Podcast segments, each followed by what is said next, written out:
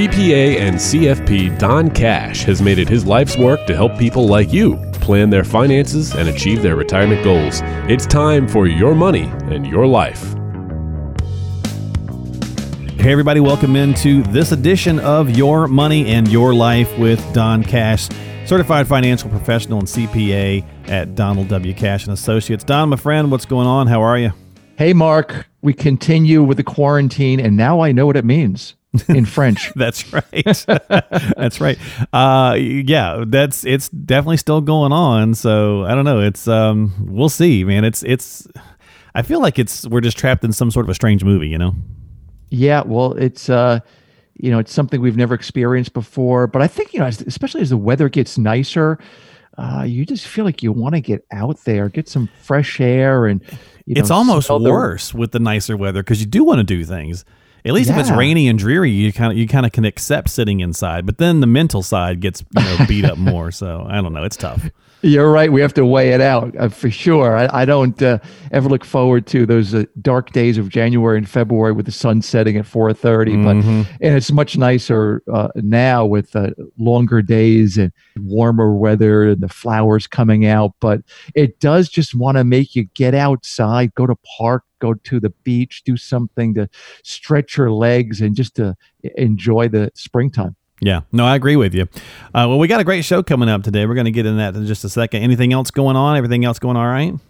Yeah, things are going good, and um, it's interesting. We talk about the you know the days and the uh, and feeling like you're stuck in a in a loop. Right. You know the the one lighthearted comparison I keep on hearing from people with what we're going through is uh, this movie Groundhog Day.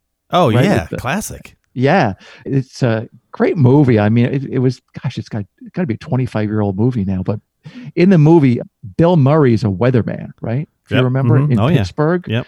And he's caught in this time loop and keeps waking up on February 2nd to cover the Groundhog Day ceremony in Pennsylvania, and it's the same day over and over again. And and you know, you mentioned you have seen it, right? Oh yeah, absolutely. It's very classic. Yeah, and he, you know, you're not the first person to bring that up. When I do a lot of these shows, we've we've kind of touched on that from here and here and there.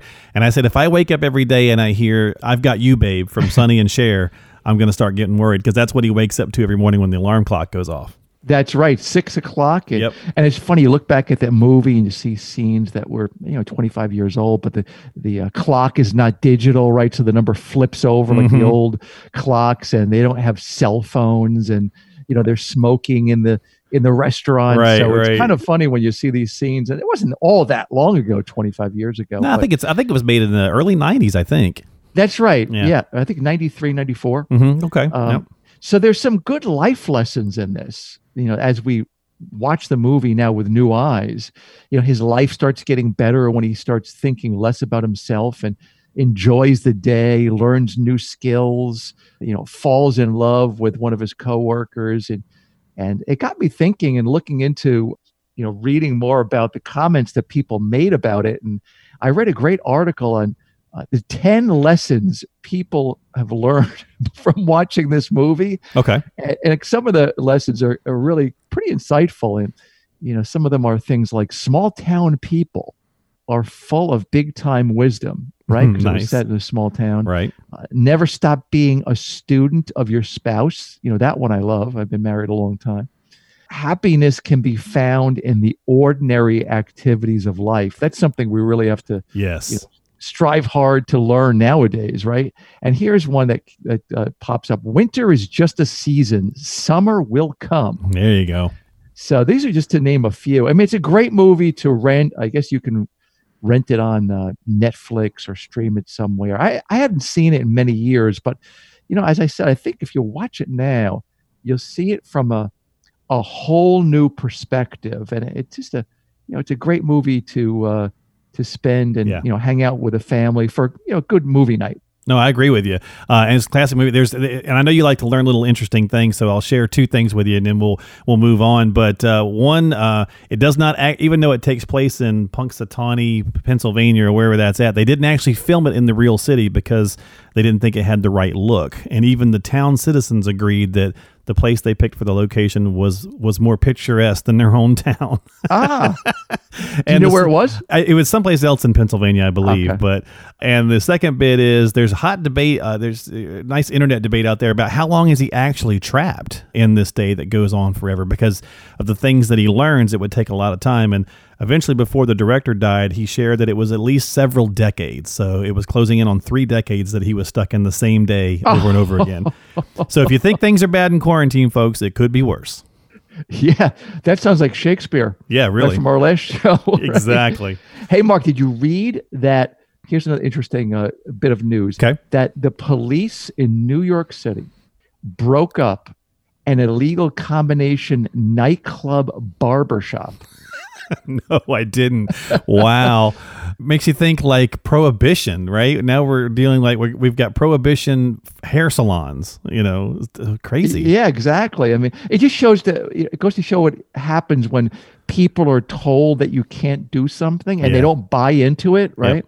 People are just going to push back from all these, um, you know, stricter social distancing rules. And but speaking, you know, you mentioned prohibition. Speaking of laws that people don't like, this happens to be the hundredth anniversary of the 18th Yeah. Amendment Yeah. that banned the sale of alcohol. That was a prohibition amendment, right? Yeah, the roaring 20s, yeah. Yeah, it was in effect all through those roaring 20s, and it wasn't repealed until 1933, 13 years later. Wow. So I can recall being a kid, and my grandfather was born in 1902.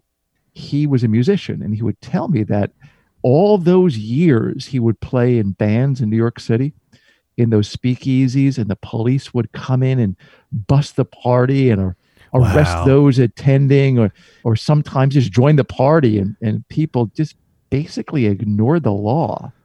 So uh, I That's don't have a lot of wild, though, sympathy for the party goers in New York today getting drunk, but you know what? My wife and I are perilously close to soliciting an illegal haircut. yeah, right. so I've turned off the camera on all my Zoom meetings now. Oh, there you go. Yeah, un- underground haircut instead of fight club, it's haircut club. That's right.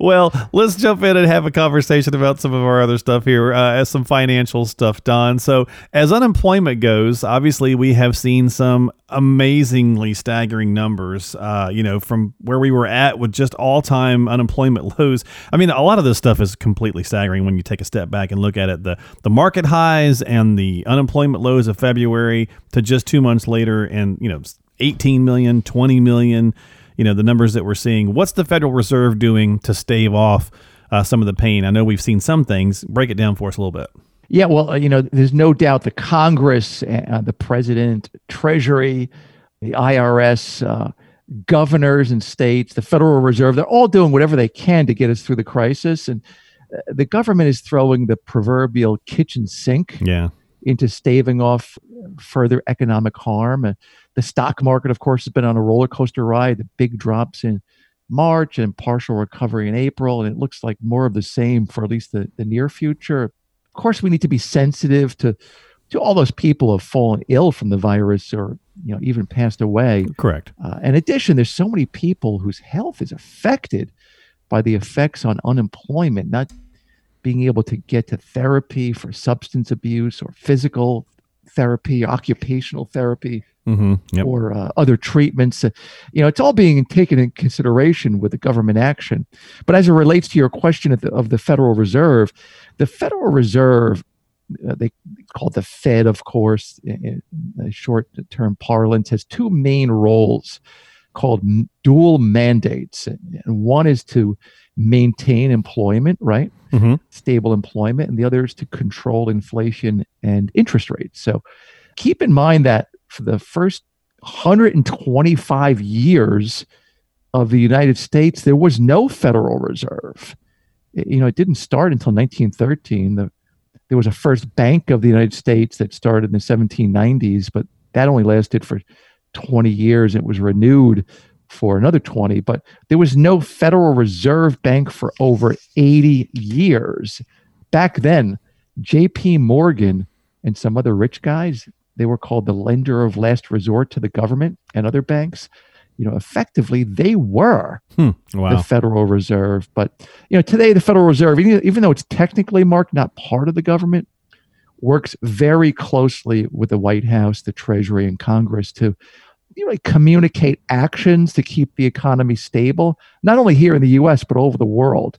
So right now, the Federal Reserve has taken a several steps. You know, one, people hear about it's on the front page of the news, of course. It's lowering the, the rate it loans to banks called the discount rate to a, a quarter percent, between zero and a quarter percent is the interest rate. Historically, it's you know that's historic lows. It's it's removed the stigma from banks from borrowing from the Federal Reserve, which is something that it's always been kind of discouraged going to Federal Reserve as opposed from borrowing from each other. They've reduced reserve requirements, you know, so this is to encourage banks to lend more money out to people. Mm-hmm. They even have taken steps now to lend money to private businesses. People have heard about that, you know, to mostly large, but also small companies as well. You know, with all this going on, it's it's kind of like playing the the whack a mole arcade game with the crisis. It looks like. Yeah, really. Well, I mean, it's yeah. I mean, it, we all seem to be playing hot potato, right? Jumping from one foot to the yeah. next and passing it around. It seems like you know, kind of doing, I don't know, these are CPR type moves, defibrillator paddles, you know, type of deal, just to get things, you know, working. It's like, you know, shock it, shock to the system, you know? Yeah, that's a really good analogy. I mean, the, the Fed is trying to pump money into the economy to uh, jumpstart the economic activity. Mm-hmm. It's much the same as the uh, the Treasury and the government's doing with twelve hundred dollars uh, stimulus checks and the IRA rules relaxed, the uh, six hundred dollar per week additional unemployment checks, and the reduction of regulations. And you know, some say all this addition to the money supply is kind of like pushing on a string, to use another analogy. Well, yeah, and so the big question, and I think a lot of people have gone back and forth with this, and I've seen some different people say, if you don't need the money, re-inject it into the economy. You know, try to spend it on you know business or whatever, support small business, things of that nature. But if places are shut down, like you said, it's like whack a mole. It's a conundrum. You know exactly. It's like adding to the money supply is only part of the equation for economic health. You know, it might seem a kind of geeky, but there's an economic formula that everyone should know. It was promoted by the late economist Milton Friedman and another economist uh, that was uh, prominent in the 80s, Art Laffer. Mm-hmm. Not sure if you ever heard of yep, him. Yep. Uh, nice guy. I had, I had breakfast with him about a month or so ago. Oh, wow. Uh, with a, a, couple of guys uh, at, at a conference. Very nice guy, funny guy. But he worked closely with Ronald Reagan back in the um, early 80s. And Milton Friedman had this formula and here's the geeky formula it's MV equals PQ. I know how people love math, right? Okay, right. M is the money supply. All right. V is the velocity of money, how quickly money gets spent. Okay. P is the price of goods and services, and Q is the quantity of goods and services. So PQ is basically economic production, right? Mm-hmm. So the V, the velocity, is a big issue today.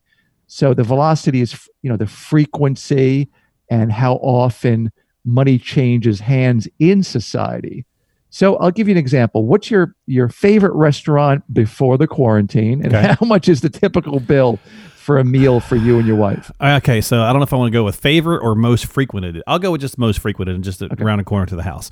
As a Mexican restaurant, I love Mexican food, and I would say the typical bill's thirty five bucks that is very economical. I, I think we, we probably well, it's just me and that, my wife, so you know. Yeah, we probably had that in the '80s during the Reagan administration, thirty-five dollar restaurant bills. Well, and again, that's a little Mexican restaurant. So now, if I go to our favorite restaurant, that's probably more like 150. Okay, well, okay, that's that's more in line to what you're spending here with a, a couple going out to dinner. But okay. let's let's just use an example of a hundred dollars. All right, let's call it a hundred bucks. Yeah. Okay, so the money from the hundred dollar dinner bill, it's going to circulate through your local economy, even work its way through the national and world economy, right? So okay. people will spend that money. So the waiter is going to spend money on rent and clothing and maybe cleaning a uniform and cleaning his house, uh, his entertainment expenses, other home expenses, his food taxes and miscellaneous expenses, and right. maybe paying tuition if he's still in school. Uh, the owner of the restaurant is going to pay employees, other payroll expenses, food costs, and rent, and utilities, and other expenses of running the restaurant. And with a profit, you know, either he or she might expand or buy uh, uh, other businesses or buy a second home with the money. And and that's basically a short description of the velocity of money, how it works through the economy. Okay. You know, right now, we're stuck in a period of very low velocity. And that's a big part of the problem. And the prime example of that is the is the price of oil. Right. Yeah. So that's a prominent headline. And usually I'll fill my gas tank in, in normal times once a week, but now it might be once every three or four weeks or even more. Right. And we've seen it. Oil and gas prices have collapsed. Do you know how much oil, by the way, Mark, the world usually consumes every day? Oh my lord, no! I mean, every day. I mean, I know we the sometimes you'll see like billions of you know how many barrels and millions of barrels and things of that nature. I don't know. I'll say I'll say fifty million. That's a good guess. Actually, Okay. it's very good. It's actually a hundred million barrels. Wow, that's a day, not yeah. gallons. No, yeah, barrels, yeah, day. yeah. Think about that. You know, the thinking is once the economic activity picks up, there's going to be pent up demand. You know, Right. hence the what they call the V-shaped recovery. And but here's the issue: Do you know what happens when both the M, the money supply, and the V, the velocity increases? We get inflation, oh, yeah, right? So yeah. that's the issue long term. So stay tuned. Yeah, yeah, that we'll definitely see how that shakes out, and uh, yeah, stay tuned. That's a good idea, and that's a great segue. It's a great place for a transition to say, eh, don't forget subscribe to the podcast. Uh, we have fun talking about movies and exercise and the economy and all these different things. So a lot of content here for you to consume. Make sure you go to donaldcash.com. That's donaldcash.com. You can subscribe to the podcast that way, or you can simply search your money and your life on whatever podcasting app you choose like Apple, Google, Spotify, or the like. So let's go ahead and hit a cash connection. We haven't done one of these in a little bit because uh, we've just had so much to talk about. But if you'd like to submit your own question, you can go to, again, donaldcash.com. We've got Michael in Freehold, and he says, Don, I, I I heard, excuse me, that the Federal Reserve cut the interest rate to just about zero. I refinanced my mortgage a couple of years ago and have a 30 year mortgaged at a fixed 4%. Should I look into refinancing yet again? There are charges associated with a new mortgage, of course, and I'm not sure if it's going to be worthwhile. What's your thoughts? Yeah, it's a good question, Michael. And uh, you know, I'm getting this question quite frequently over the past month or so. First, as it relates to the Federal Reserve, okay, the Federal Reserve really does not directly affect the typical 15 year or 30 year mortgage rate. These rates are more closely tied to the 10 year US Treasury rate. So it's conceivable that the Federal Reserve could cut the short term uh, federal funds rate or the discount rate and will not see much or any changes in mortgage rates. It's really the 10 year Treasury rate moving up and down on how the bond market perceives future economic growth and uh, or a recession risk or inflation. That's the determining factor. So right now, both the short term and the long term rates are at historic lows. The standard 30 year mortgage rate recently, it's been kind of floating between three and three and a half percent. It's dipped sometimes below three percent a few times. The rate is partly based upon uh, your credit worthiness and the points that you pay or don't pay, or whether you lock in the rate or not. But um, the factors also to determine include how long do you intend to live in the home? That's a big consideration. And what is that upfront uh, refinance fee? And if you divide it over time, is it really worthwhile? So if you're going to sell the home soon, often it's not worthwhile to refi. Do you want to pay the balance off soon? Some people have relatively small mortgages and they want to pay them off sooner rather than later. That's another consideration. And also, do you have enough equity to refinance? So that's something that the bank is going to look at the value of the home now with an assessment and how much the mortgage is uh, going to be that you're applying for. So keep in mind also that if, in Mike's case, if he has 25 years left, just assuming that he does on his mortgage, uh, you get a quote for a 25 year mortgage to match the remaining term, not just another 30 year mortgage like you take out or you may have taken out originally. Then you'll get a true apples to apples comparison there. And people also look to refinance to take money out uh, of the equity of their home mark to pay off debts. Mm-hmm, right. I'd be careful not to use your home equity in that way. Take a closer look at your debts and try to see if you could figure out how you got into that position and really try to consolidate and eliminate those debts. You know, the bottom line that it, it doesn't hurt to look into refinancing. I would suggest maybe going back to your current lender, asking for their current rates. I mean, they already have the loan value that you have, the loan balance, and you can shop around for some other comparisons too. Often the lender that you have currently will meet a competitive quote just to try to keep your business. Yeah, definitely. Well, good good information and a good question from Michael. So thanks so much for that. We'll throw up some links if we can here, some helpful links on the uh, podcast site for you as well. So thank you so much. Uh, we appreciate it as always. And we're going to wrap things up this week. Is there anything else we need to cover, Don? Are we how are we looking? Yeah, it's one thing that that's popped up. Uh, I I just has been top of mind recently. Sure. You know, most of us have. I'm sure you have too, Mark. Noticed a tremendous increase in emails related to the virus. Mm-hmm. And, you know, the majority of them they're legitimate. They're form letters written by attorneys explaining what our banks or other companies uh, that we deal with are doing to combat the virus and satisfy the our customer needs. And but I've also noticed is that there's an incredible number of fake virus emails. Yes. I mean, it's just they've proliferated and most of us consider ourselves pretty savvy and sophisticated to you know to recognize these just be extra careful i would say and tell your elderly relatives and friends do not open any emails that even look remotely suspicious you know some telltale signs are you know the government or the cdc right or the Health and Human Services Division or IRS or Social Security will never email you right directly. Uh, if the IRS wants to communicate or Social Security, they'll mail you a letter. Mm-hmm. Um, yep, exactly. But, right. So beware of any online request for personal information, like basic protocols. Check the email address or the link. Watch out for spelling, right, and grammatical mistakes. That's a telltale sign of a fake email.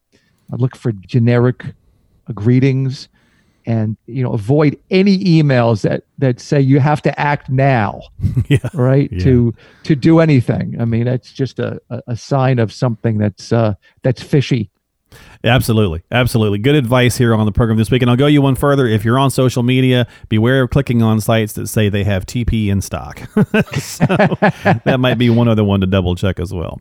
Now, uh, I might fall for that one yeah. or a local haircut. Yeah, there you go. Yeah. Watch out for those underground uh, haircut, club, haircut clubs. That's a tongue twister. Uh, that's some good stuff. All right, folks. Well, we hope you enjoyed the podcast this week. Don, my friend, thank you for your time as always. And if you've got questions or concerns, as I always say, reach out to Don. Let him know at 800 664 1183. It's 800 664 1183 or subscribe to Your Money and Your Life. And we'll see you next time. Don, take care. Stay safe, Mark. We'll see you, folks. You stay safe and sane, and we'll see you next time here on the podcast.